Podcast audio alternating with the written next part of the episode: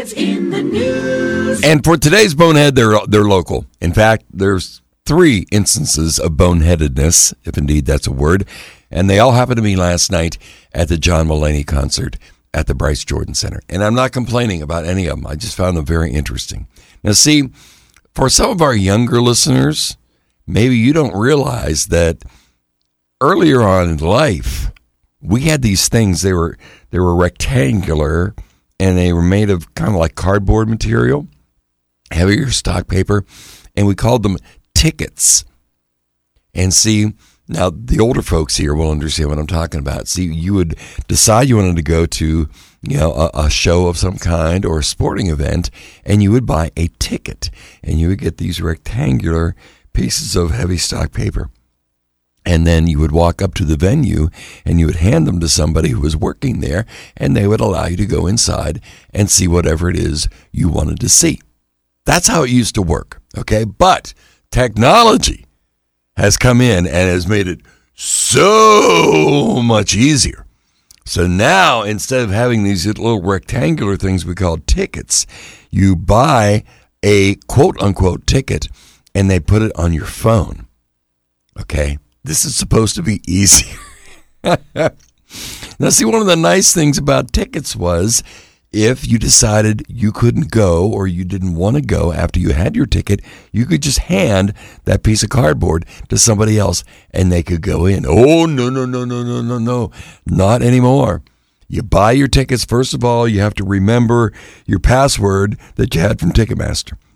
And if you don't, you have to go through all the hassle of that. And then if you want to transfer those tickets to somebody else, oh, dear God, it's easier to break into Fort Knox. Then, once you get there, you got to show your ticket. Now, I had a lady that was in front of me who was sweating it out because her phone was wasn't charged. And I thought, well, if you've got your tickets on your phone, why wouldn't you make sure all day long that your phone was charged so you could get into the place you wanted to get into. But that's that's the secondary bonehead. So anyway, then you could take your phone and you got to go up and it's got to beep. But then wait a minute, they got to take your phone. Well, they don't really take it.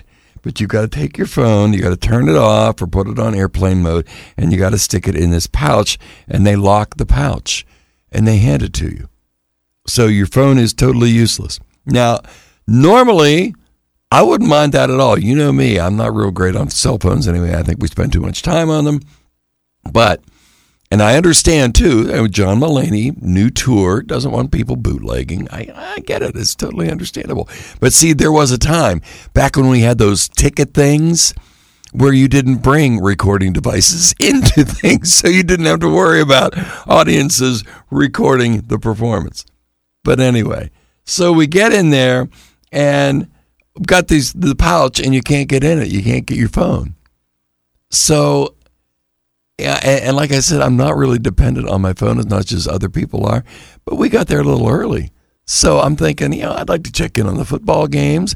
I didn't even know what time it was. I didn't have a watch on, and so I like there was no way to know what time it was. So how long do I have to wait for the performance? So then when we get done, you got to go back out and you got to hand the pouch over to somebody and they unlock it and you get your phone back. This, ladies and gentlemen, is progress. And this is today's Bonehead of the Day. Uh,